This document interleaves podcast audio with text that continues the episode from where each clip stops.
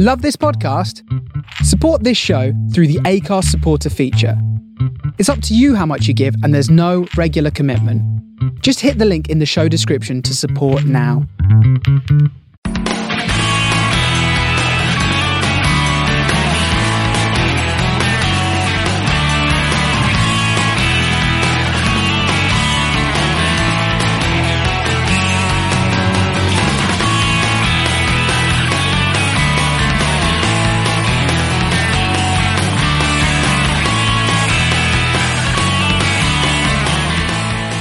Welcome back. Welcome back. Come back, on in. in, back in the room. I'm going to click my fingers. This is the Premier League grind. Yes. Manchester United have probably had the biggest upheaval. They've had the change of manager. Obviously, Leo Van Gaal's gone. Jose Mourinho's come in. Um, Mourinho has addressed some of the weaknesses in the squad. So he's bought. I, you're going to have to help me who Bailey's first name is. I keep calling him Dennis, but that's because he used to play for QPR. and I'm assuming it's not him. Uh, I don't. I don't really know what his first name is Is actually. Eric? It's what? Is it Eric? I think you might be right. Oh yeah, it might be. Yeah, I was getting confused between Dennis and Gary because, of course, he's played for Manchester United, didn't he? Oh yes.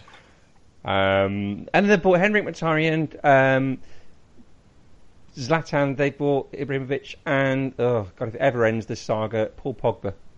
Um, It will probably end on the final day. Oh, That- yeah. that- this is one of those transfers that, that won't go away until the final day, and it will be Jim White on his phone on Sky Sports News we said this last saying, week. "Oh well, this deal's almost done," and then it gets done at like eleven o'clock. Well, Yeah. no, Manchester United, it will be half eleven, and they'll be like, "Oh, the paperwork, it all very difficult to email some stuff around." Even though we've only had since June to do it. Well, yeah. Yeah. Um, yeah, uh, there's obviously these faces that have come in. Um, and you kind of think, where are these people going to slot in? Uh, and you kind of think the future for people like Schweinsteiger, Rooney, Phil Jones, Chris Smalling. Um, Mark, where are Manchester United at the moment? Is it too early to say they're title contenders? Absolutely. I watched them. I know it was only a friendly and a testimonial uh, for Wayne Rooney, but I think there was a lot of the the old problems were still there, and understandably so. You can't you can't change things in two months. You know, even if you bring in a few new faces, they still looked a little bit lacking in pace, um, lacking in width to some extent. Um, I think it's going to take a few more players. Perhaps Pogba being a, if he if he comes in and plays as his reputation um, demands, then he could be the one that really changes the way that Manchester United play. But I think defence is certainly something that they're not. They don't strike fear into you. Man United's defence. I don't see them being title challengers because of that. I don't. Even though they bought Ibrahimovic, bizarrely, I still don't see enough goals in that team. I don't know why. They've got Rooney, they've got Martial, they've got Lingard, they've got Memphis Depay, they've got whoever else. Rashford. Rashford. I just, I don't know. I just don't see them blowing teams away like the old Alex Ferguson teams, and in the same way that you can imagine Manchester City will blow teams away. So, although I can see them finishing top four, I don't think they're real title challengers yet, even though they're probably second favourites, I imagine, with the bookies. I reckon Zlatan's some kind of. It's a very needless signing. I don't think they need him. He's. Um, because we could get him, we got him. So now they've got the problem where you have to pay him because he's not the sort of person you buy then bench. Uh, you've got Rashford, you've got Martial, who um, is where uh, quite a lot of their goals came from last season, both those players. And then you've got Rooney, who pretty much is your fourth choice striker. This could be his last season at United, couldn't it? Mm. I think Ibrahimovic is just box office signing. That's what it is. But it's also, you know, w- would M- uh, Mkhitaryan have signed for them rather than say Man City or Real Madrid, perhaps if there was in interest? If Ibrahimovic had not gone there, would Pogba would Pogba definitely sign for Manchester United, as it seems he will, had Ibrahimovic not gone there first and made it seem, you know, even more glamorous than Manchester United is? I don't know. I think I think it is. They signed him because they could, and he's better than Rooney in this sort of creative, forward, veteran player. Yeah. Um, well, I, for me, it was it was an interesting one because I was always wondering, will Mourinho make the same mistakes that he always makes? And it's ignore the youth set, the youth setup, and then buy players that probably won't benefit your team in that much in the long run. Um, and and that's what he's doing. Like Ibrahimovic, as we said, it's a very needless signing. You know, I was looking at that squad thinking they need players around the strikers to create more, not another striker. Because then you leave people like Rashford and Martial and Depay out in the cold potentially. And I think Mourinho has already said that he'd prefer um, Rooney to play as striker effectively again, so which causes a whole heap of another problems. Yeah. Um, Colin, can I address a little bugbear with you? Not with you, but about United. Go on. Uh, people are talking about Pogba coming in and saying even though it's going to cost £100 million, this is still a fantastic signing because it's a very shrewd signing because they're going to make a whole lot of money back through shirt sales and he'll be there for the next 10 years and he'll still have a buy, sort of, you know, sell back value and all this sort of thing. This is a player they let go for free and are buying for £100 million. Um, it doesn't seem like good economics to me.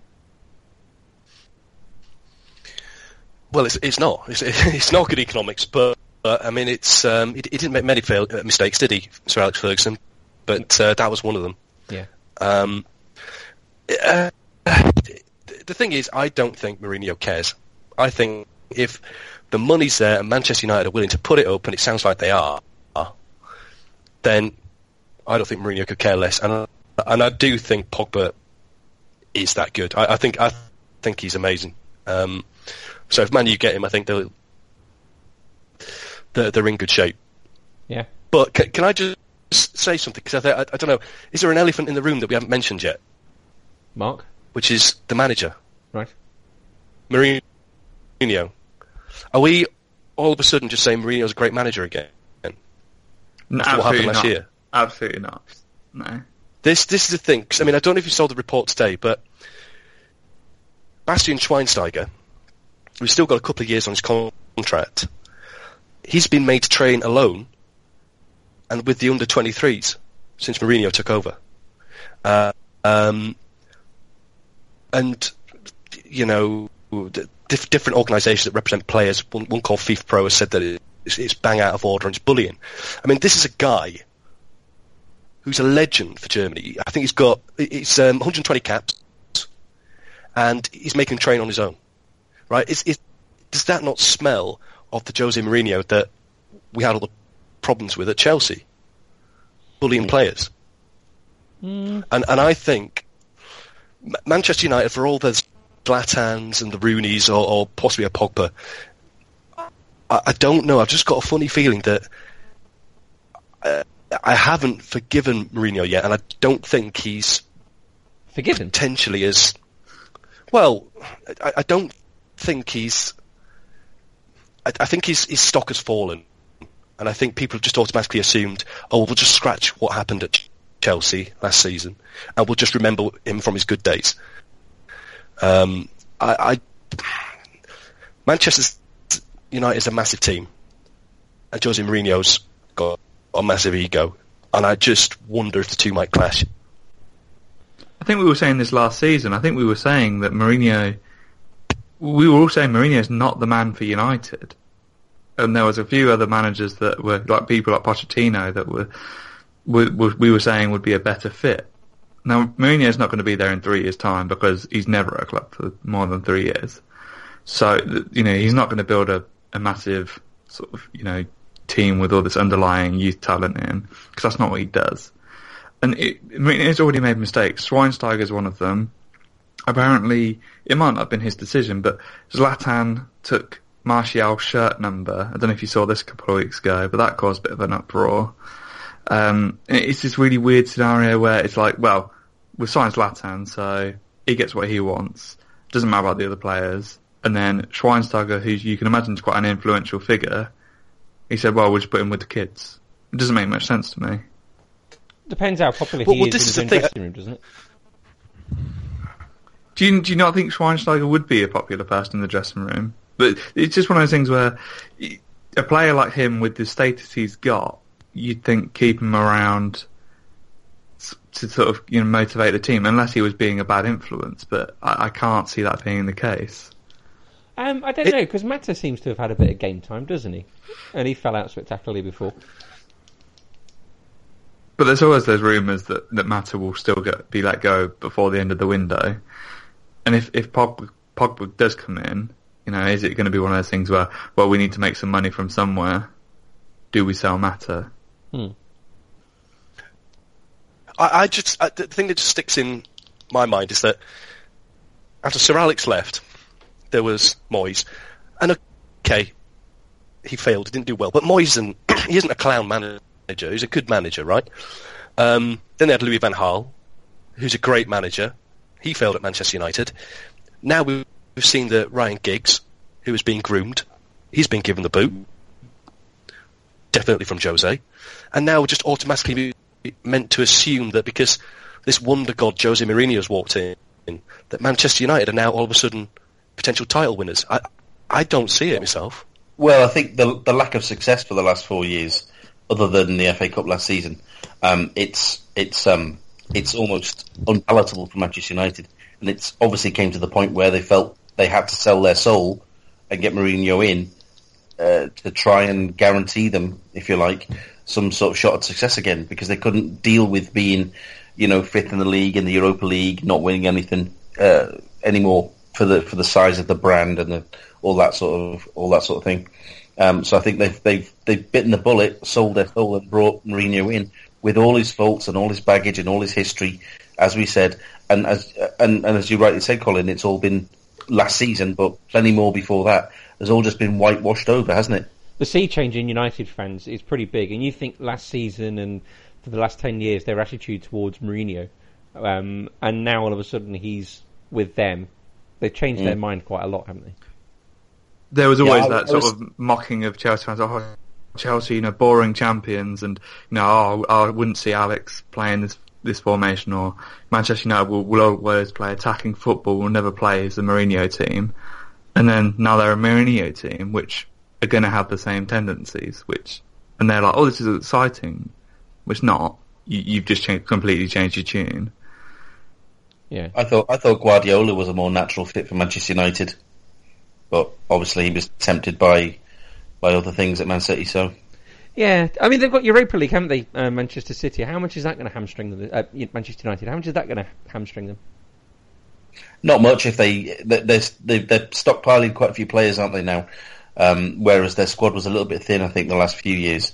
So if they if they don't let go of too many and they do bring in Pogba and maybe even another one, they've got enough decent players to cover all of that. Make a a reasonable fist of going for the Europa League, um, which although it's not again, it's going to be probably as high in their list of priorities as the League Cup is. But again, it's Manchester United, it's revenue, it's exposure. You know, they've got all these, um, and and they're talking about the Pogba deal, for example. Oh yes, okay, he's, he's costing hundred million pounds when they let him go for free. It's not shirt sales where they're going to make the money back from. It's all these endorsement deals with Turkish Airlines and DHL, and you know, and the advertising of, and using these players and their image around the world. That's where they make the money from, is these commercial partnerships that they've got. So as much exposure to the for those um, brands that they're associated with, the better. So they will make sure. Probably they, they've they've tried to make sure before, but obviously they didn't have the right people in place. They're going to make sure they make a good fist of every competition they're in, including the Europa League. Okay. Um, Colin, are Leicester City going to be the first team that gets relegated as champions? No, not at all. Where would you think they're going to end up? Um, well, I've got my little list in front of me, and I've put them as fourth. Really? Yep. I, I think I think it's very easy, and I think it's I think some people have fallen into the the same sort of mindset that we had at the start of last season. That oh yeah, it's going to be Manchester City, it's going to be Chelsea. Uh, um, these guys are going to win it easily, and then Leicester, who finished the season before that really well, continued that into the new season, never stopped. And the thing is, they've, they've kept the momentum going. Um, they've lost Kante, fair, fair enough. As it currently stands, I've still got Mahrez, still got Vardy. Yeah, are they going to have them Um, at the end of August though? Oh well, definitely Vardy because of the new contract. Are you sure? Um, They, 20 million doesn't seem an awful lot of money for Jamie Vardy. He signs a new contract. All of a sudden, Arsenal desperate because they don't want Lacazette. They've only got Giroud and Walcott, and they've missed out on Icardi. Suddenly think, "Ah, let's go back in for um, Jamie Vardy again. But I think Vardy would still reject them. You I think that's. I, I think so. I, d- I don't. they're see playing the- Prem- they're playing Champions League. I wouldn't want the. There's no appeal for, for, for him to leave for Arsenal at this point, considering. Well, I mean, he's getting enough chances at Leicester to score goals. He's never going to get. like- He's never going to get a move to a bigger club. I think if he plays this season at Leicester, I think he'll be in a bit, especially if Leicester drop down a little bit, then he's in a much better position to get the move. It'll probably cost the club, a, he's buying him a little bit less, but he'd, he'd have played the Champions League no matter what. And the squad Leicester have got are pretty good. They, they gave a good fist of it against Barcelona in their recent friendly. So would you leave for Arsenal where you've, you've got a lot more pressure on you to be the sole striker and and to score every single goal, which I think Arsenal pretty much have at this point. It's a lot of pressure. Okay. Um. Yeah. Did anyone see the story about Jamie Vardy and his dog? Apparently, it's not true. Is it not? Oh, Well, he, his his wife has said it's not true. Yeah, that's true. Yeah, for anybody not listening, he's basically about feet. he basically did to his dog what um, Ziggy in The Wire did to his pet duck. It, it was a club dog, wasn't it? Yeah. Or you heard this. Mark? The club mask.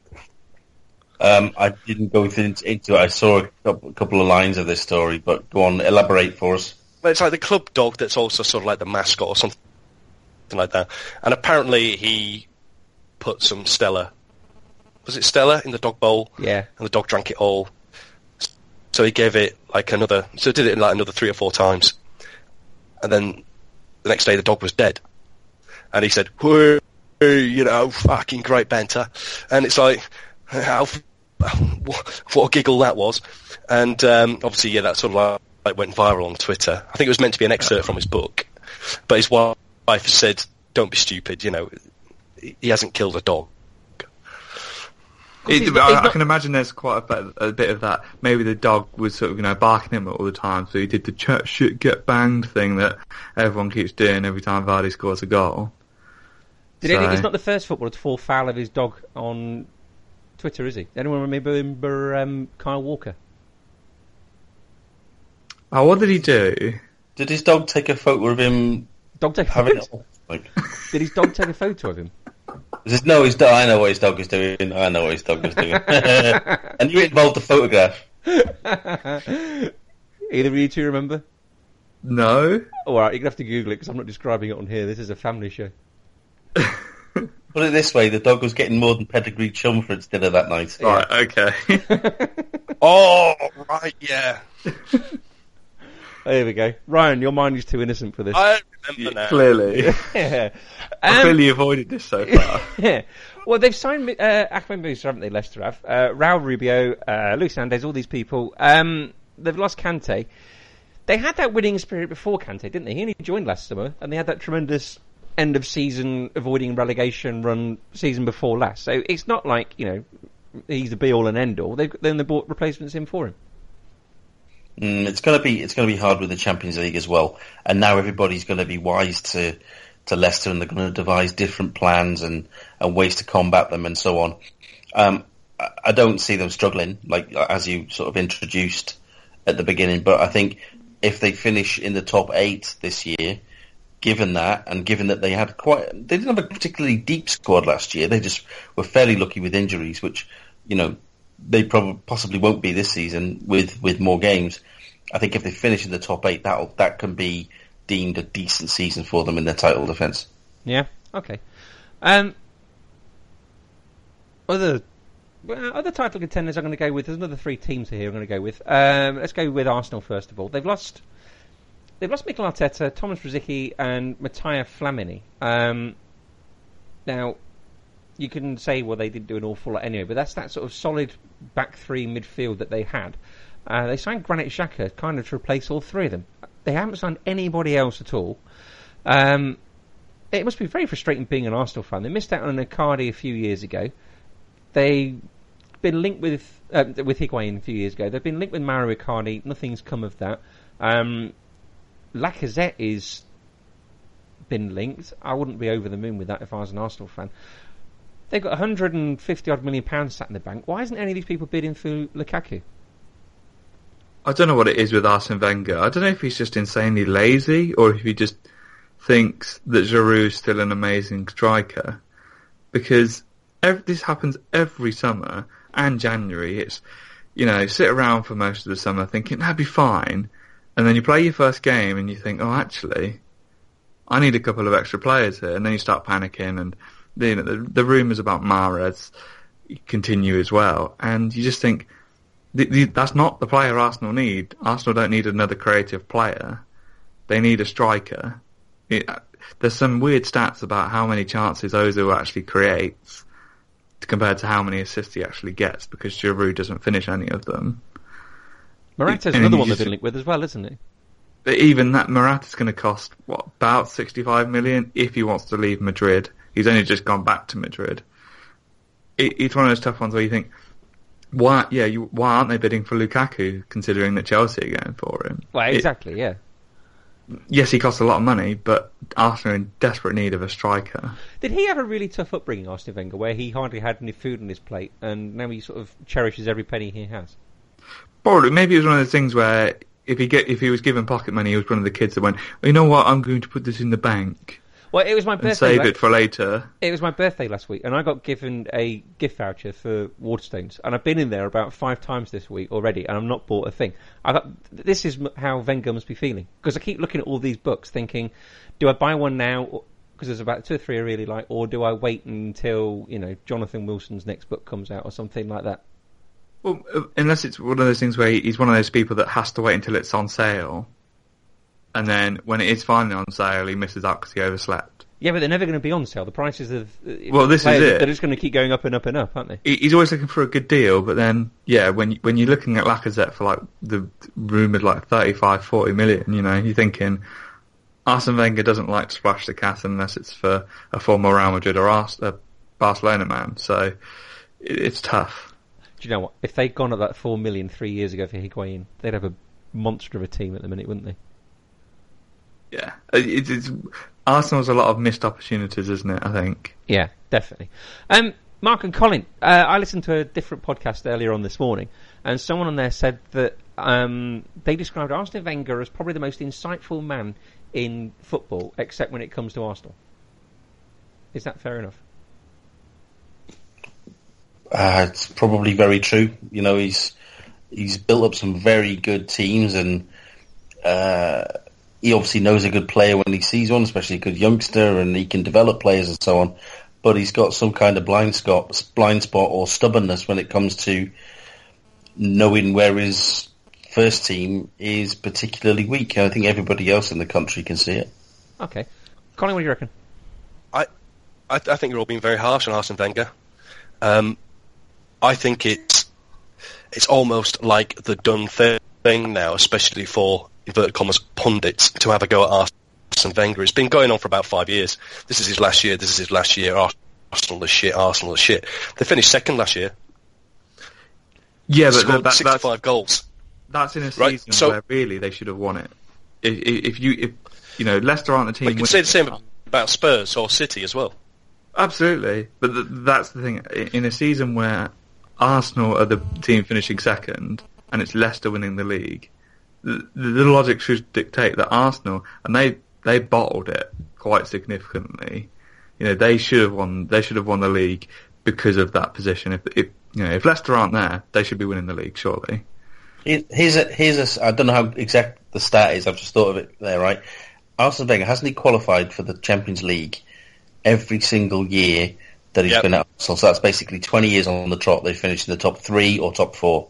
How many times have they won the league in that time?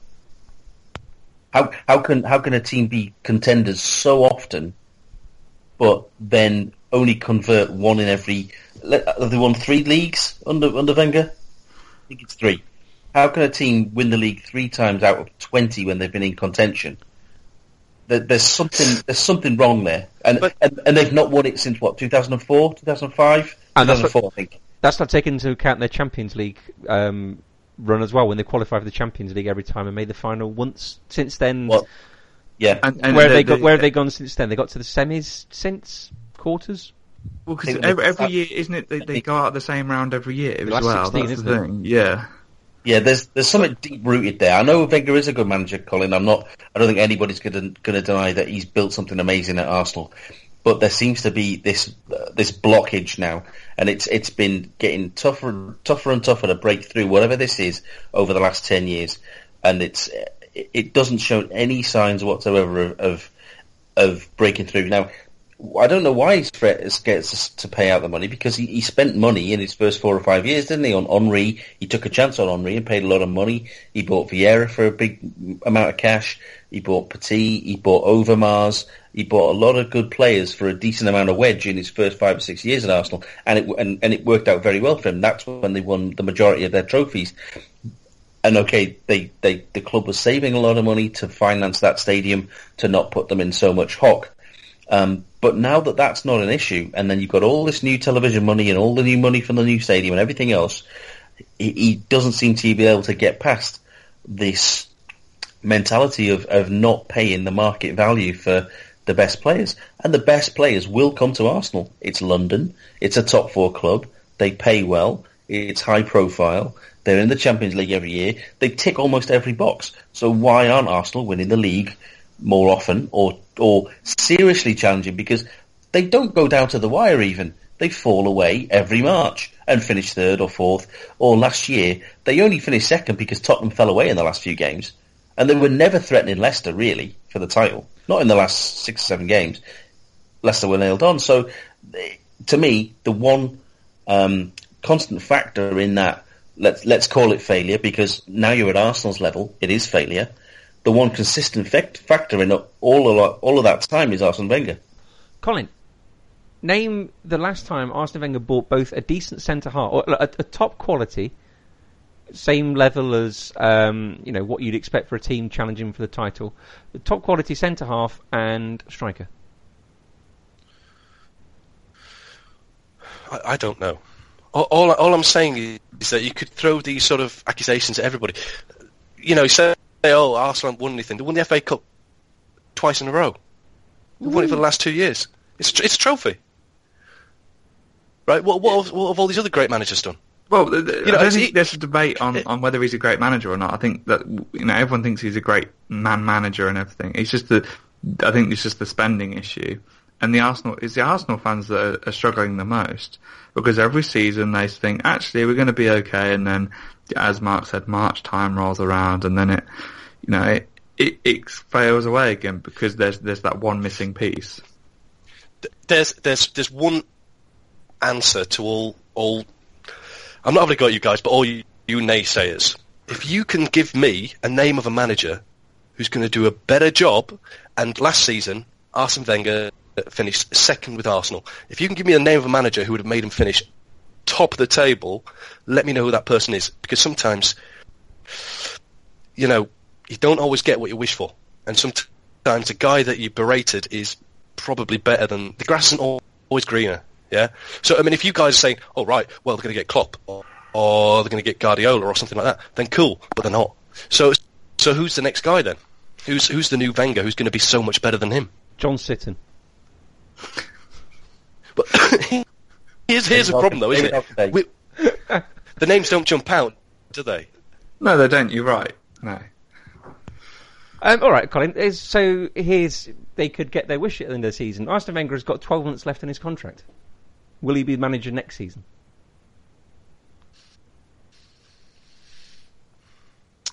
Yes.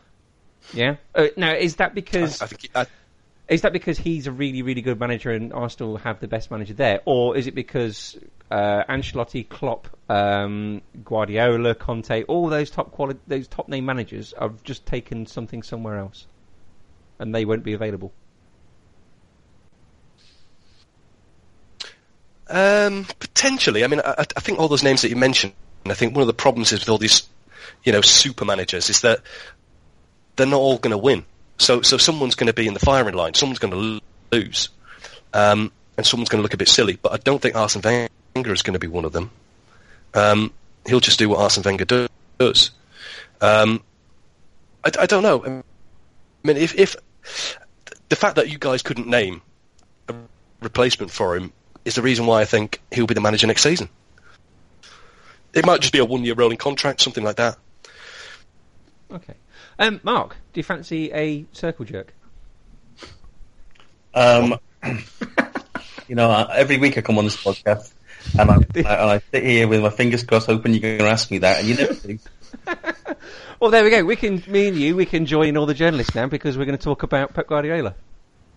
Okay, let's do it. Yeah, brilliant. Yeah, unzip my flies. Let's go.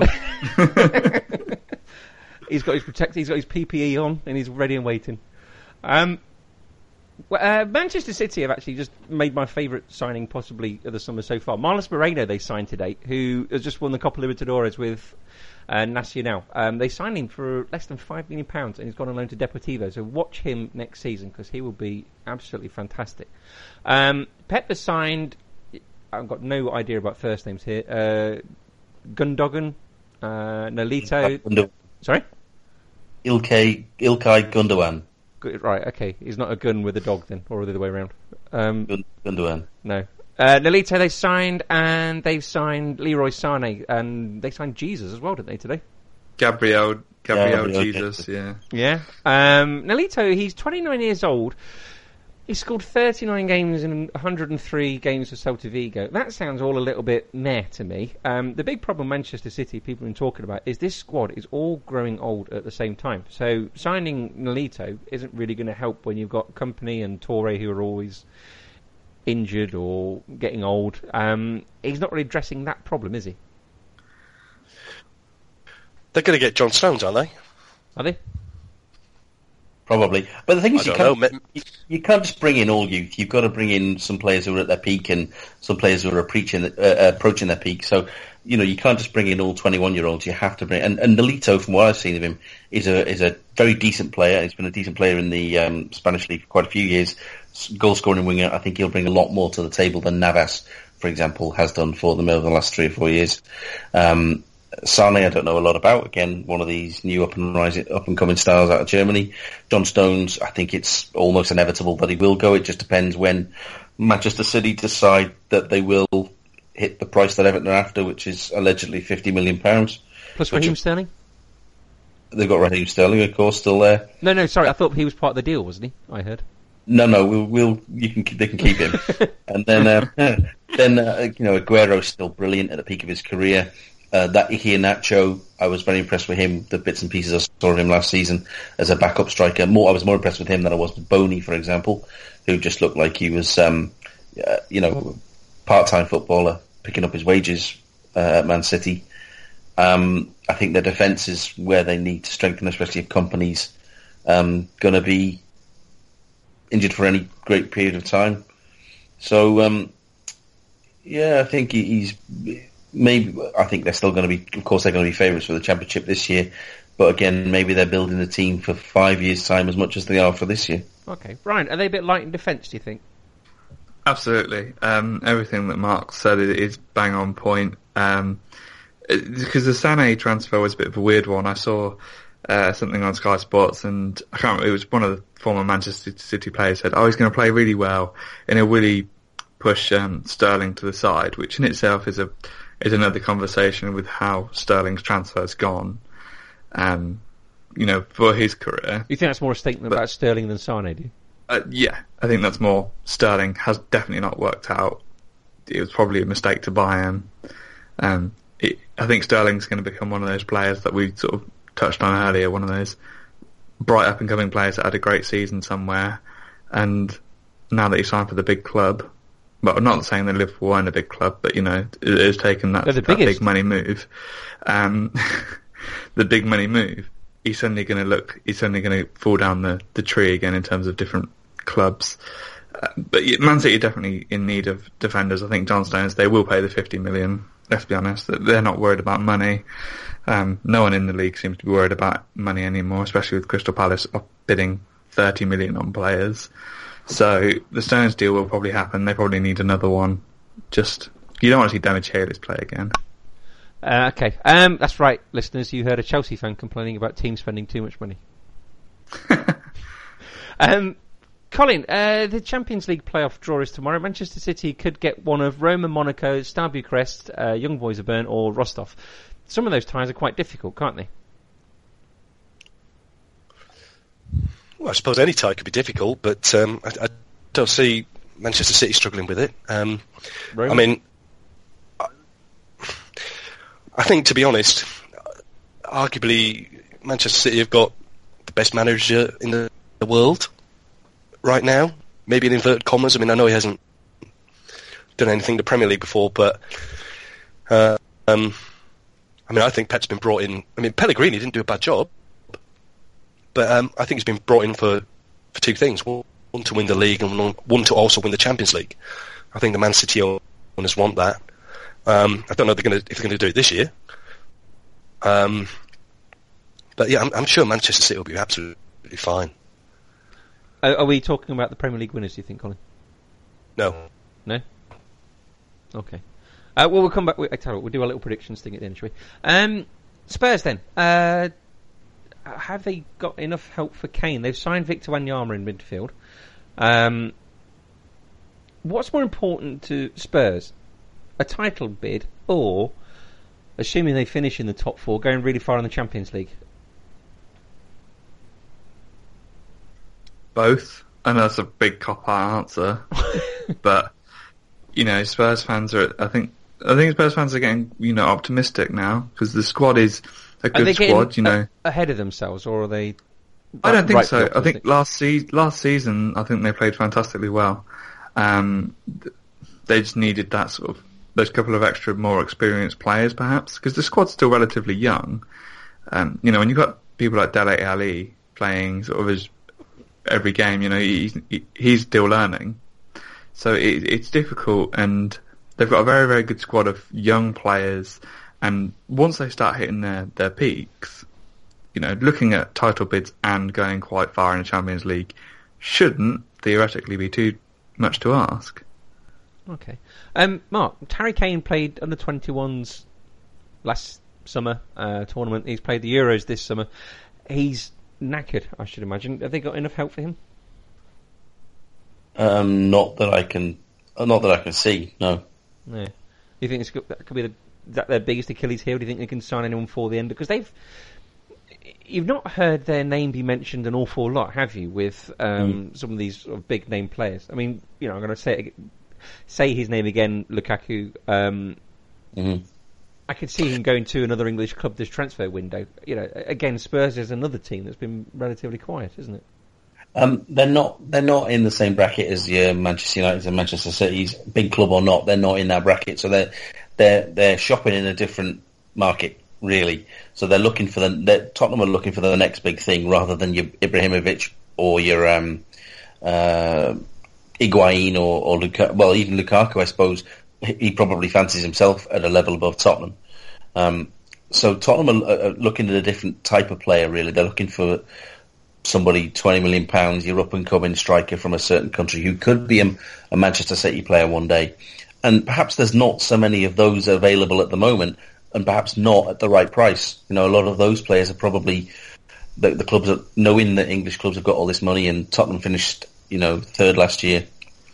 Maybe Tottenham are just getting quoted ridiculous prices as soon as they're even sniffing around a player, and, and that kills them straight away. And Levy is, of course, a, Daniel Levy's a, a notoriously good um, negotiator in the transfer market.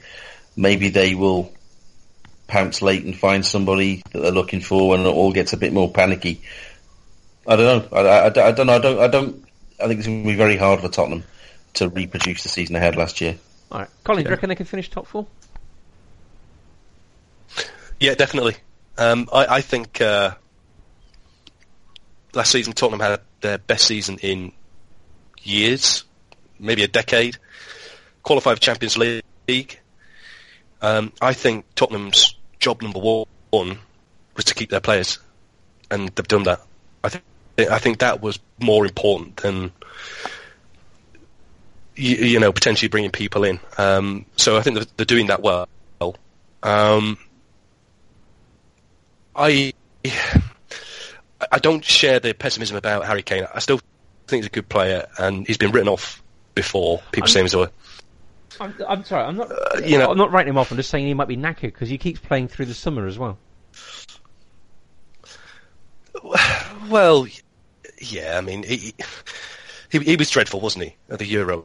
but um, then he was taking corners and, and free kicks and silly things like that. Um, yeah, I, I'm very happy with what Spurs have done. Yeah. In- Um, interestingly, keep, keep I- I- keep, keep the momentum. I think interestingly, I think that's you know one of the reasons they've been able to keep a lot of their players. I think Harry, Harry Kane having the, the Euros that he did has been very beneficial for Tottenham. Really, I think if he would have gone out and banged loads of goals in like he did throughout the season, you know, we're probably looking at a very different marketplace for him and for Tottenham. Mm. So for, for, for him to have played the way he did, I think it's very beneficial to them. Maybe not for the first couple of games. He's going to be tired, as you said. I think once he scores a goal, because I, I think it happened at the start of this season, last season as well, where first couple of games he was a bit sluggish. Um, then he got a couple of goals and everything was all right again.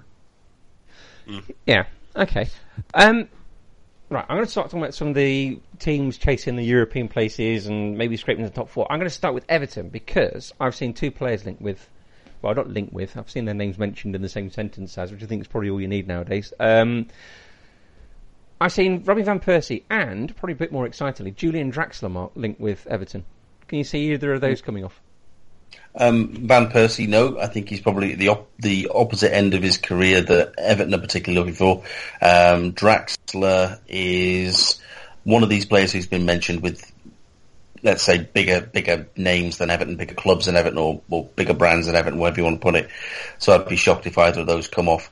Um, Everton are going to be kissing a lot of frogs before we find princes, just because of this newfound money that we've got. So we've only signed one so far probably we're only going to sign another couple, I imagine. The the fight is to keep Lukaku and Stones, um, which at least one of them is going to go. I think if Everton finish in the top eight, that could be considered a good season this year, bearing in mind where Koeman is taking over from Martinez. It's going to take, it, it took Martinez 12 to 18 months to ruin what Moyes gave him. It'll take Koeman at least 12 months to make any kind of improvement to what Martinez has given him. All right. Um, yeah, apparently he's a bit fed up with life in Turkey, um, with the current climate there. Apparently all your signings so far this summer, they've come from Coventry, Oldham, Fulham and Aston Villa. Yeah, we find yeah we've signed some young lads to go in the uh, reserves or whatever, um, and Everton have got quite a few um, promising players coming through into the towards the first team, um, and I, I honestly don't remember Gueye being that great for Aston Villa, but then nobody was great for Aston Villa, so he could have been he could have been. I, I, I saw somebody mention a tweet. Um, you know um, Seb Stafford Bloor, who's Yeah. on Twitter he he said that he'd be a fa- and I always respect what he says. Um, he said he'd be a fantastic signing for Everton, as good as Kante. I think was something, or, or, or as potentially as good as Kante was for Leicester. So if that's true, then we've got a great signing there in a position where we need where we need cover certainly, but um, to to shake up what's probably quite a stale midfield. But we'll, we'll see with Everton. Again, I'm not I'm not expecting miracles in the first for sure. Um, Ryan, Chelsea. I Yeah. Put, I put them down as kind of chasing because I'm a bit unsure where to stand on Chelsea. They've bought uh, Nkanti and Batshuayi, however you pronounce that, um, who scored 23 goals and 10 assists last season. You would kind of think that with Jose gone, um, Chelsea are looking to push back into the top four or challenge for the title. But they've just signed an even more bonkers Jose as their manager, haven't they? I mean, Conte versus Costa or Conte versus a uh, I can't be bothered to run around that much Hazard. Yeah, I mean, uh, it's a difficult one because I was expecting more of an upheaval than there has been. Um, the first couple of games were the same formation as last season. He's only just really starting to experiment with the 4-2-4. I think people were expecting a 3-5-2, bearing in mind that Chelsea don't exactly have any fullbacks left, apart from Ivanovic and Azpilicueta. We've just let Baba Rahman go on loan. And, you know, that will be the other thing as well. The loan army will continue to grow, which is a, an annoying thing about Chelsea Football Club because we let 40 players worth of talent potentially go elsewhere. Um, it, it's going to be interesting. I think we need a few more signings. We definitely need two defenders. Ter- Terry, as good as Terry has been in the past, him and Cahill as a partnership is not trustworthy. Zouma is still taking a while to get back. And I wouldn't trust Ivanovic as centre back. And the prices that Napoli are looking for Koulibaly and Lukaku as a striker. But I, I assume if we want Lukaku, Costa's going to have to go. I, I'd, I'd expect, but again, it's, it's all up in the air at the moment. It's very difficult to decide where I think we're going to finish. Yeah. I mean, Fabregas is um, is got that red card against Liverpool, didn't he, in the pre-season friendly? So he's obviously wanting to make some kind of impression. Yeah, whether it's the right one or not, it, it from what I've seen, he's been on double sessions. Um, Conte's come in and he's pretty much he's trying to get everyone super, super, super fit. Um, I think Kante is a massive signing. I think he'll. we- We've needed that sort of Makelele type player, even a bit like Essien. We've needed a player like that for a while. Mikel has never cut it, Yeah. and I think Chelsea's best success has been by having a player like that in the side. Matic in his first season back style, um, so that's the best signing we could have made. Okay. Lukaku, I'm still unsure on. Really? Well, it, a lot of people have said this about because obviously the whole Pogba thing with letting him go on a free and then buying him back. A lot of people are saying obviously Chelsea let Lukaku go for 28 and potentially buying him back for 65, No, that's not an insignificant amount, though, is it? Twenty-eight million. which, well, no, it's definitely not. Um, but Lukaku's a very good striker. He's, he's only second to Aguero, I think, in goals scored in the in the period they're looking at. I think he'll be a very good striker. I can't see how spending 65 million on Lukaku is going to work with playing him and Costa up front with Batshuayi, who cost 30 million, Yeah. also in the team. And I think that'll take a lot from Bertrand Traore, who's looked very, very good. Okay.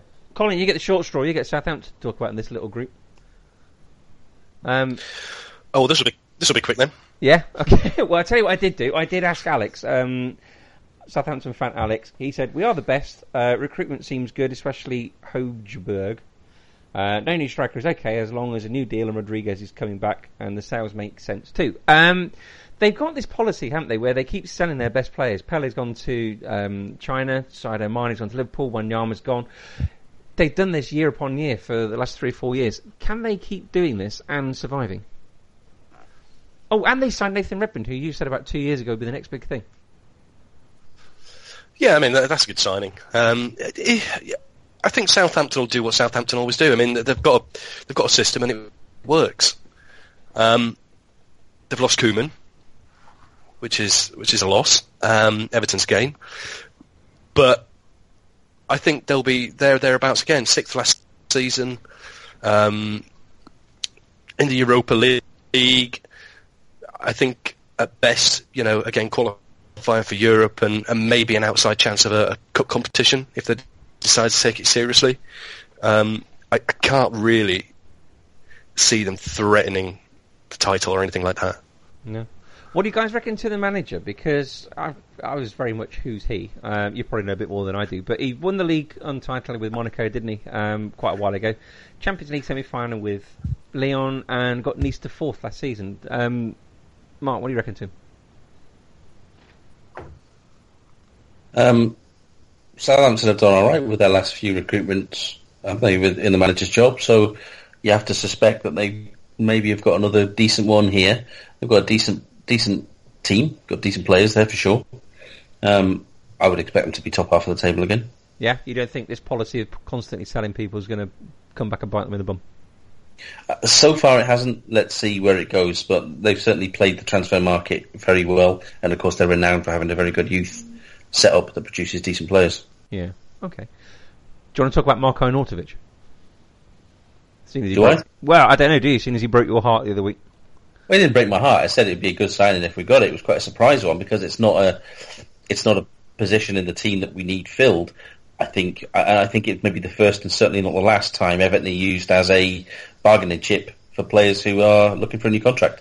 If you notice that we were linked to Gylfi Sigurdsson in the press only, uh, and lo and behold, he signed a new contract with Swansea two or three days later. So, uh, I think I think that's just the, the way it goes when um, you know a new a club suddenly comes into money. So I think our name will be linked with a lot of players who, not surprisingly, don't arrive at Everton.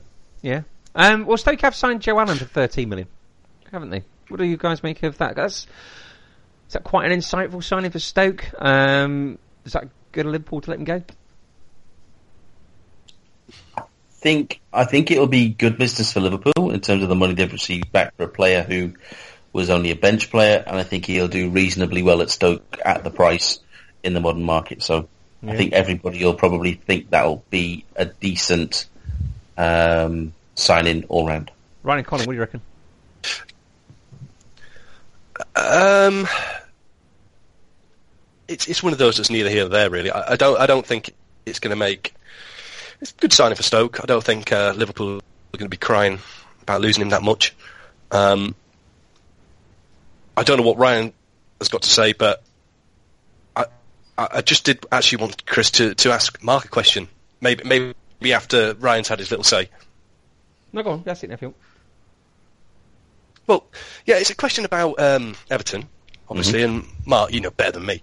Um, last season, I got laughed at because I said Newcastle would be in trouble, and they were. Um, now, I'm not saying that's the same case with Everton, but I'm concerned that Everton haven't signed anybody, especially with the, the the investment that you've got in the club. You've got Koeman, and I'm imagining he might be frustrated at that. The potential to lose Stones, who I think will go, possibly Lukaku. Um, I th- uh, Everton in a bit of trouble. Are they? Could I, I'm thinking they're going to be bottom half. I don't think they could get. They're not going to get relegated, but I think they could be on a bit of a sticky wicket. Am, Well, I, am I just making that up? Uh, no, uh, no, I, I I see what you mean, and, and I follow enough people on Twitter, for example, who are Evertonians, who, who you know, you get the same um, spectrum of very sensible people and idiots all the same, and a lot of people are getting a little bit nervous that we haven't really signed anybody except this guy from Aston Villa. I think it's all going to depend on the next few weeks in the transfer market, and I think the the John Stones transfer, when it happens, as long as it happens quickly, could be the catalyst for a two or three in, two or three out kind of thing. It's I think it's all maybe a little bit a bit of a block at the minute, um, knowing what's going to happen.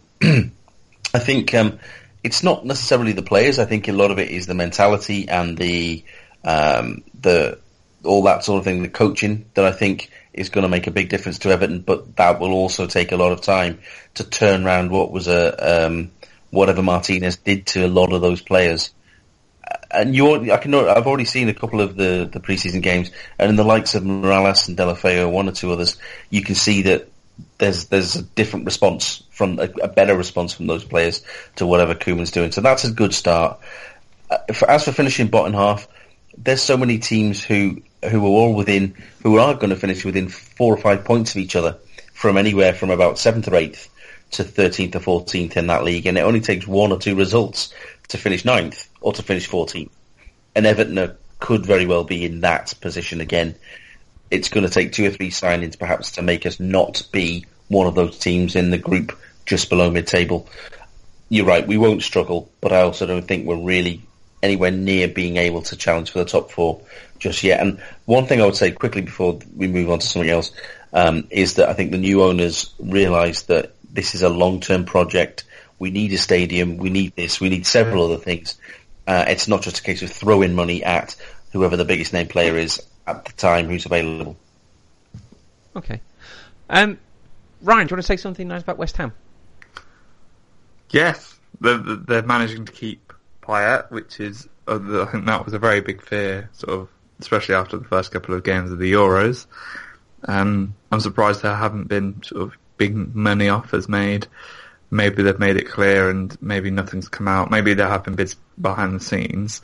Um, I really rate West Ham. They had a really good season last year. I think Bilic is the right manager for them. He clearly cares about clearly cares about the players, and I mean, it's sort of.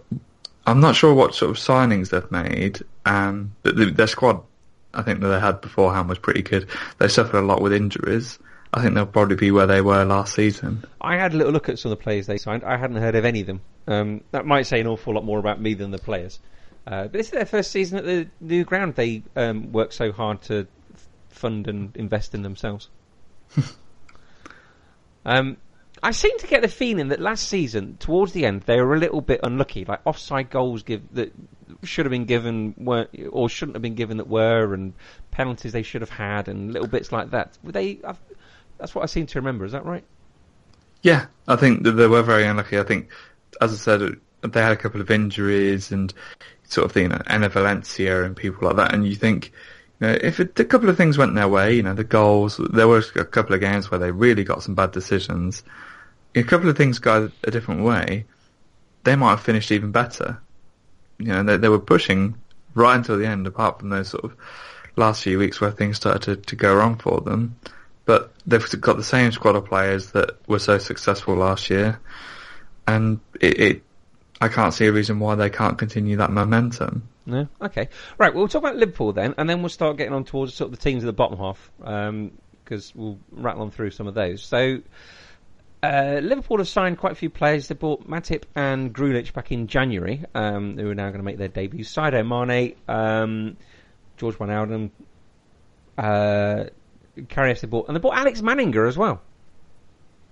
Though they did miss out on Mario Götze. So what I'm just wondering from this is Liverpool haven't got any European football this season, so they've only got the 38 Premier League games to worry about, plus whatever far they do in the cups.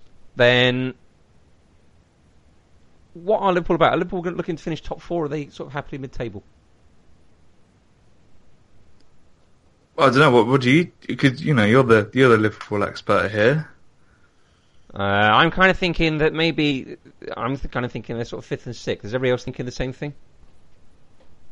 Probably. Uh, none of the signings they've made have really blown me away. I think the no. Mane ones, I think, has been priced. I think Southampton have definitely got a lot of money from that deal that I don't think they probably should have got. Um, but you know, Wijnaldum, okay, nothing sort of thing. This is our marquee signing. You know, like Pogba will be for Manchester United. You know, there's no sort of look at us. We're really making a statement this year. Yeah. Okay. Right. Well, let's talk about teams at the bottom half of the table, and we'll. Um, uh, um, sorry, distracted by something. Then um, we'll get on to the teams at the bottom half of the table. So three that came up um, Hull look an absolute basket case, don't they? They've got no manager. No manager seems to particularly want to go there. Um, they've been linked with Maxi Lopez of uh, Torino, I think he is. Um, he of the wife who ran off with Mauro Icardi, and then his son they've made is from AFC Wimbledon. Anyone think Hull won't go down? They've got to, haven't they? Surely. What you say, Colin? You, you're absolutely, yeah, you're absolutely spot on, uh, Chris, with what you said, and, and, and Ryan as well. Um, no manager. I think one of the problems is that their owner is a little bit crazy. Obviously, this is a guy who wants to change the name to the Tigers. I think he I don't think he's as well, doesn't he? Ever. Yeah, he's, he's, he's put it up for sale if if anybody wants to come in. Um, I don't really know why Steve Bruce left. Obviously, he was considered for the England job, and maybe that just stuck in the jaw of the owner a little bit. But maybe he shot himself in the foot because at least you know what you've got with Steve Bruce. You've, well, you've got a manager. Um, the hot rumor is that the, the new manager is going to be Gianfranco Zola. Um, not too sure about that one. Um, but yeah, it just seems like you've got a club here who's not, not really investing in staying in the Premier League. Um, so yeah, I, I, I've personally put them to finish bottom. I think so as well. I think they're sort of on a hiding from nothing. I think the fact that Steve Bruce walked away and apparently he didn't want any severance payment or anything like that maybe shows what kind of a basket case Hull are. Um, I don't think the, mo- the, owner particularly wants to invest. To be fair to him either, I think he's looking to sell. Well, yeah, if he's looking to sell, he's not going to look. He's not going to want to spend any more money on it, is he? I guess. No, exactly. Um, Middlesbrough, I think of all the teams that have come up, they've done all right, haven't they? They signed Victor Valdés. Uh, Antonio Barragan Valencia, uh, Gaston Ramirez they've finally got, um, and this one, Alvaro Negredo, who I thought was quite unlucky to leave Manchester City, he's joined them. I think he's been quite a good signing. I think at, a club where the pressure's not on as much, I think he'll he'll shine. You know, he'll be one of those strikers that flies under the radar a little bit, um, and will pick up goals. You know, Negredo was very unlucky at Manchester City. I think you're right, and I think he'll you know, he'll pick up. He, won't be top goal scorer by any stretch, but he'll definitely do a good job for them. He got 23 goals in 48 games for Man City. Uh, Mark and Colin, do you reckon he could be the difference between them staying up or, or going down? Well, well, my personal thought on Middlesbrough is that they've been out of the top flight for so long, and people may say, "Oh, are Middlesbrough a big club or not?" etc., etc. But I think they're desperate to stay in the Premier League now. and I think they will throw money at it to stay in. They're not they're not gonna set the world alight, but I think they just want to avoid relegation because it's been that long now, and they've been trying so so hard. And it's actually a really well run club. Um, so I thi- think yeah, make good signings. I think they're going to make some more. Um, I could see them probably piling in with money in the January transfer window as well. Um, sorry, a moth just ran into my hair while I was talking. Oh, there. like Ronaldo. Yes, it is, it is like the World Cup final. Yeah. Are we going to um, get a load of um, fake moth accounts? Collins Moth Twitter accounts. Yeah, Collins Moth. It's all right. I haven't got much hair, so it's it's escaped. um, yeah, no, I I, uh, I I fancy Middlesbrough to do all right actually this year. Um, just because they've got, I, I think they're just so scared about being back in the Championship again. So, um, I'd take them for saying up. Yeah. I think they'll do a Bournemouth. I think they'll Mm. they'll have a good sort of you know a good run. They'll pick up the relevant points that they need, and then they'll they'll have a sort of a, a consistent season where yeah they don't do fantastically, but also they don't do terribly. Yeah. Um, apparently, Sir Alex Ferguson, Mark, always said, don't choose the club, choose the chairman. And that's what they said about Steve Gibson. Well, that yeah, I mean Gibson's about as good a chairman as you can get, I think. Yeah. Okay. Um, right, let's talk about the other team that's got promoted then. Burnley, bit of a yo-yo-y kind of club, possibly. Uh, if Sean Dyche wasn't English with um, a mad voice and ginger hair, would he be getting a bit more respect? Yes. Yeah. Yeah. Sean I think, Dichet. I think I think I think he's, a, he's obviously a very good manager at that club and at that level. Um, I I think they'll make a very good fist of it again. I think they'll win a lot of admirers, but ultimately I think they'll fall short again. You I think just they'll don't be they'll back be down, do you? I just don't think they'll be able to attract good enough players to Burnley to to keep them up. No? No. Okay. I've never been to Burnley, so. I don't mean the town. I mean the club. Oh, right. Uh, yeah, I've only ever passed through. I've only ever passed through Burnley, so I'm not going to cast any aspersions on the place. Oh, okay. But, Yeah, I don't, I don't know how many footballers wives are going Burnley. Don't you dare! Oh, I bet they do. um, they've lost Joey Barton. Is that a big loss? No, I Their- think, I think he's their, red le- card, their red card count might go down, but you know, No, you- neither No, of you. he's on that.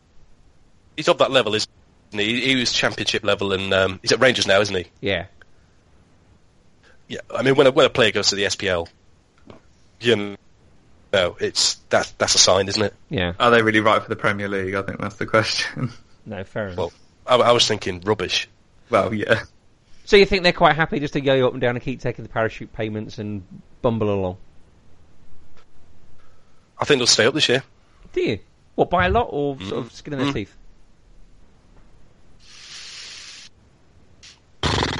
Yeah, just about, just about stay up. Yeah. I think there's worse teams. Uh, yes, I'm looking at a couple here. I think you might well be right. Mark, you reckon they're going down? Uh, who's that? Sorry, I got distracted. Uh, you. A moth. Sorry? The moth, the moth's going down on me. Sorry, I was. Are you two together? like Ernie and Wise sat in bed skyping. Burn, Burnley.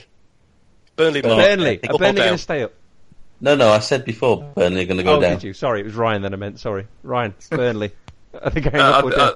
I, I don't know if I this whole thing's spiraled out of control. Uh, I think they'll go down. Yeah, okay. Um, Crystal Palace, I put in this sort of bracket of possibly going down because of the sort of finish they had last season. Um, they signed Andros Townsend. They signed Steve Mandanda from Marseille. James Tomkins, a bit of a bargain with 10 million. Um, here's a litany of players they've let go. Uh, Paddy McCarthy, Emmanuel Adebayor, Brede Hangeland, and Marouane Chamakh. Um, are they? I think they're in Europe, aren't they? Because Manchester United got into Europe by other means. So, um, are they going to be distracted by Europe? And uh, have they improved that? They must have improved that squad from what they who they've let go. But they got the Pardew second half of the season factor, haven't they?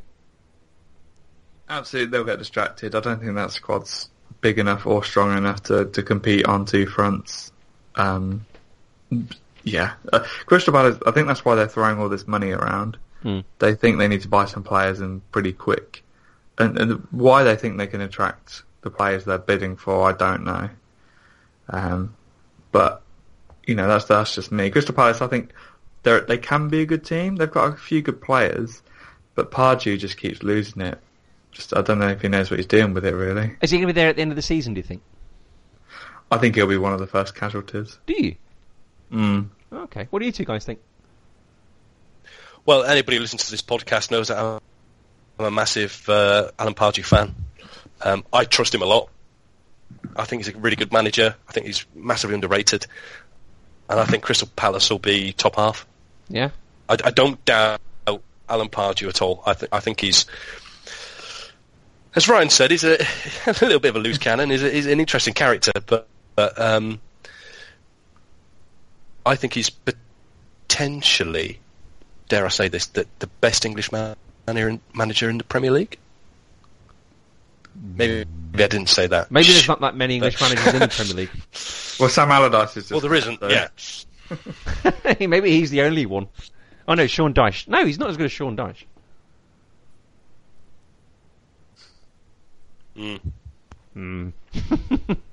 uh, okay, Mark David Moyes. He's gone to Sunderland. hmm Um, he's got rid of Danny. Sunderland, are they going Sorry, down? sorry, I couldn't help myself. Is that is that the moth? Has it found a, a part of you hitherto unknown? Um, Let, let Mark have the first say. Mark, Mark knows uh, David Moyes better than was gonna say. anybody. Um, I think Moyes will just carry on uh, pretty much where Allardyce left off. I think it's they they definitely need to invest in some decent players, so they're not in the same conundrum that they are every single uh, predicament. Sorry, not conundrum. They're not in the same predicament that they are every single season, whereby they appoint a new manager, they get to Christmas, they're in the shit, they sack him, and then they bring somebody in to firefight they've got David Moyes in, who did a, a great job at a similar club and in a similar point in time when he first went to Everton, um, and and turned that around over a very long period of time. Whether Sunderland will give him the same period of time to do something similar, I doubt very much.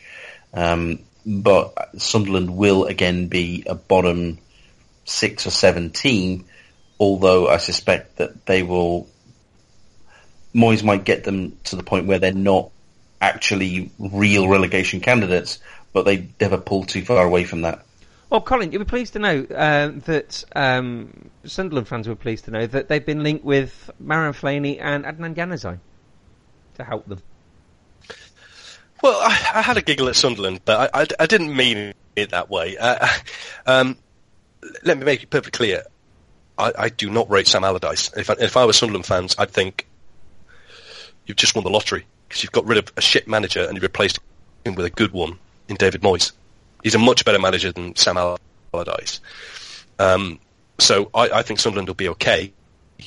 Nothing, nothing special, but I think for Sunderland to get David Moyes is a bit of a coup, to be honest. Uh, um, yeah, he had his bad times at Manchester United, but yeah, I think he, he'll suit him right down to the ground. Um, so yeah, I, I think they're going to be all right. You know, Yeah. Okay. Um, not brilliant, not brilliant, but surviving. they'll be all right. They're kind of like a fifteenth kind of team. Okay. Uh, Brian Swansea. They bought Yeah. Fernando Llorente tonight, haven't they? That's a it's a good signing. It's Oh, a that's two-year a- deal, I think, isn't it? That's a cracking signing, isn't it? It'll definitely. He, I think he suits that type of club as well, where he'll be able to just to. Again, similar to um, a couple of other people have said about, or like Negredo. Sorry, it's sort you know a club where really all you have to do is just focus on scoring goals, and not sort of having to worry about the pressures effectively. He's a great striker. He'll score. He'll score goals for fun. If he's given the chances, he'll he'll put them away, no problem. Um, so it's a huge signing. Swansea have just got to be careful. I mean, Sigurdsson on a new deal, I think's pretty much like a new signing to them because he's such a consistent performer for them. Um, I think he'll be. I think. I think they'll be okay. They won't light the the league on fire again, but I think they'll be okay. They had a bit of a wobble, but I think the ship is steadied. So Yeah. Okay. Um, is this a season of transition or survival, or you reckon they're going to be all right? Transition, I'd Yeah. say. All Yeah. right. Mark, uh, you very nearly bought, not, not you, Everton very nearly bought Ashley Williams. Mm. That would have been a great signing for you, and it could have been the death knell for Swansea, couldn't it? Yep, I agree on both points. I think it would have been a very good signing, despite the price for for somebody of his age. I think he's exactly what a lot of pretty decent Premier League teams need. uh, Is that type of centre half. Um, but yeah, I think you take him out of that Swansea team, and I think they could struggle. Yeah. Okay. Uh, right, we've got three more teams to go, chaps. So we'll zip through these. Who wants to talk about Watford?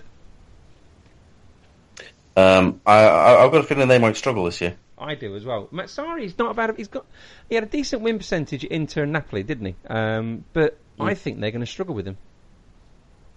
Yeah, they might be the ones to suffer most from the second season syndrome. Yes, I think you're right. Colin, what do you reckon to Watford? Uh, well, just quick. Well, shout out to Alan Marshall who sent us his predictions. He's a Watford fan, and he, he said that he thinks they will finish fifteenth. Um, I'm not sure about Watford. Um, everybody was a little bit negative about them last season, and they they they were great. Um, I, I I don't think there'll be any problems for them this year. I mean, again, sort of mid-table potentially sort of like top of the bottom half, maybe. Um, but yeah, I, I think Watford have got a good setup as a club. You know, um, it's, it's owned by, by the Pozzo family, isn't it? That's and right. they've got you know fingers in a few different pies. Um, but whatever system they've got going is, is working for them, and, I, and I- I think it'll work again this season. Yeah. Okay. Um, West Brom. I can't even bother to talk about West Bromwich Albion. Can anybody else? They just sort West, of, West Brom are just so meh. aren't yeah. I feel just comp- if I was a I West Brom if fan, don't know if Hello, Birmingham. I don't know if it's because their manager or what. It's just, oh, Yeah, if I was a West Brom fan, I'd feel so deflated at this point. All they signed is Matt Phillips from QPR. He's a decent player, but God, it, I wouldn't be happy coming forward this season. Would any of you guys, if you're a West Brom fan? but you'd just be so bored of Berahino talk. Just either sell him or play him. Yeah, it seems a bit cruel Just- keeping him there. Just do something with him. And then you got Sacco coming in with Rondon up front, like some kind of two giant Mount Everests up front for you. I wouldn't be very happy if I was West Brom. Anybody else thinking West Brom would do anything this season? No, of course not. Right, Colin, Silence speaks volumes. it does, it does. Right, we're almost there. That's one. Bournemouth. Um, speaking of second season syndromes, um, Bournemouth are trying to do their very best to avoid that. They got rid of Elphick, Matt Ritchie, um, and Lee Tomlin have all gone, who were kind of a sort of beating heart of the team. But they have signed Jordon Ibe, Brad Smith, amongst others, from Liverpool for a combined 21 million. They got Lewis Cook from is it Leeds? Colin? It is indeed. Yeah, Nathan Aké. What can you tell us about Lewis Cook? He is uh, um, an England under 21 player, um, massively rated. Uh, it's a real shame that he left Leeds. Um, he could potentially be an England international. He's going to make a lot of defenders look a little bit silly, um, and he can do all sorts of things in midfield. He can score goals, and he can also um, create chances. So a real loss for Leeds, but I think he was the, I think he might have been voted, he was definitely voted the player of the year for Leeds. He might have been voted the best young player in the championship, I think. Um, and so Bournemouth have got an absolute steal. Um, so yeah, he's, he's one to look out for. Okay. Um, Mark, I'm very surprised they've not signed a goalkeeper because they seem to have a few howlers last season, didn't they? hmm Who's their goalie? Boruc, Boruc and is it Federici. Federici? That was it. I knew he had an Italian name. hmm Yeah, well, there you go. Those two are both renowned for dropping clangers. Yeah. I think, um, I think Bournemouth. I think Bournemouth will also be down where you expect them to be. Uh, I think Matt Matt Ritchie was a, is a big loss for them because I, I, I liked him as a player. I think he was very good um, for Bournemouth, and I think he's a a steal for Newcastle.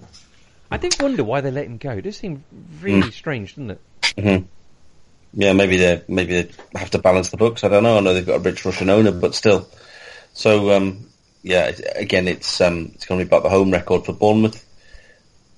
Maybe again they'll be just good enough, but I think they're going to be in the bottom four or five again. Yeah. Okay.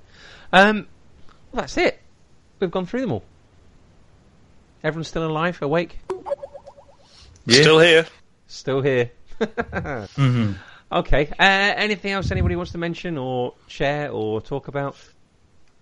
Did we want to give maybe our bottom three top top ones or anything like that? Or should we leave that for another day? Uh, yeah, come on, Colin, you've got to go dogging, haven't you?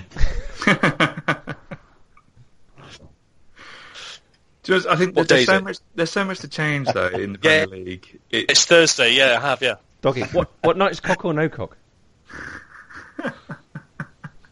Um, not sure. you'll have to ask Robert Huth about that one. Yeah. In your house, Chris, it's every night. Listen, just do what Buffalo I've missed Bill a pub did on. quiz. Eh? I've missed a pub quiz. What about cock or no cocker in real life? No, real life pub quiz. I missed it. Have you? I think everyone cheats Yeah. anyway these days. Super Furry Animals did a song called "Text Messaging Is Destroyed the Pub Quiz." And they were right. Yeah, you know who the worst are at that? Who? Students. Really? Students. Yeah, Yeah, they're all I at can vouch for that. Right. Uh, is this? A, do you take do these every week? Do you pub quizzes? Me? Well, I'm no, not doing it this week, am I? no. Are you in some pub quiz team? Are you? No, normally I just turn up and just try and have a go on my own. Do you? Oh, I've got no Colin. friends. oh, that's, that's, oh, that's pretty sad actually. What, what a terrible way to end. No, don't don't be like that. It's it's it's all right. It's all right. I hold my own. I hold my own. Wow. Are we, are we back to cock or no cock again? Funny podcast. Ah, Well, I tell you what. Uh, next Thursday, you go down and do this pub quiz and have us on Skype. That's kind of us there. We'll Yeah, help but you. use using phones again, isn't it? To say it's cheating. Mm, I suppose. That's a really sad image in which to end this podcast. I I can im- am I? imagine we we we could be a great pub quiz team. Do you not Oh. think? As I as think it's all about football. Or... I think we've got the magic. I think so. I can do football and cock or no cock. That's those two. That's those two covered. Wow, you should you should audition for Pointless with uh, those specialised subjects. What an you episode imagine that would be! ma- mastermind, sort of like, what's your specialist subject? Oh, cock or no cock? Oh, yes. All it'd be just like two minutes of them showing me pictures of me saying yes or no. not no, not yes or no, but and tonight on Eggheads, who who wants to be nominated for the cock or no cock round? hey, Chris is in. Yay! yeah, me and Robert Huth will play. Right. On that note, we are going to leave that one. Is anyone going to get anything else they want to mention about the football before they go? no, let's get the rock out of here. Yeah, I think you're right. Um, right, okay, right, Ryan. If anybody wants to follow you, how do they go about doing that? Uh, my Twitter handle is at the Ryan Goodman. At the Ryan Goodman. Colin, if they want to join you in a pub quiz, how do they follow you on Twitter? It's at Lovejoy. No, sorry, I'm confused. No, it's at Cats seven zero seven. Okay, Mark, if they want to join you for a circle jerk. Um, my address is, I mean, uh, my Twitter handle is at the football pink. At the football pink. Okay, um, issue 13 out soon, is it? Yeah, in about two weeks' time. Oh, super. Okay, no problem. Uh, right, well, we'll be back um, soon. I don't know how soon we'll be back. We'll, we'll be doing uh, programs throughout the season, episodes throughout the season. You can follow us at Man on the Post. Um, you can follow us on Twitter at that. You can follow us on Instagram on that. Uh, if you like what you hear, you can review us on iTunes and review us on Acast. We still got any fridge magnets left, Colin?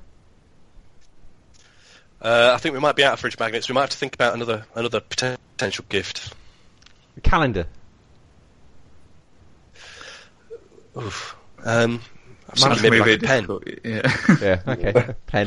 okay. What, what, what are you thinking? Like a, Pire- a Pirelli calendar from Man on the Post? Yeah, we could do something like that, can we? like calendar girls or something. Yeah. Yeah, hiding behind a plant pot or something. Yeah. Yeah, exactly. All right, okay. Um, but you can leave us a five star review. Uh, all very much appreciated. Very much um, uh, welcome for us as well. And if you like you, what you hear, you can also do that on Acast as well. Like I say, uh, uh, all that remains to be said is thank you ever so much, guys.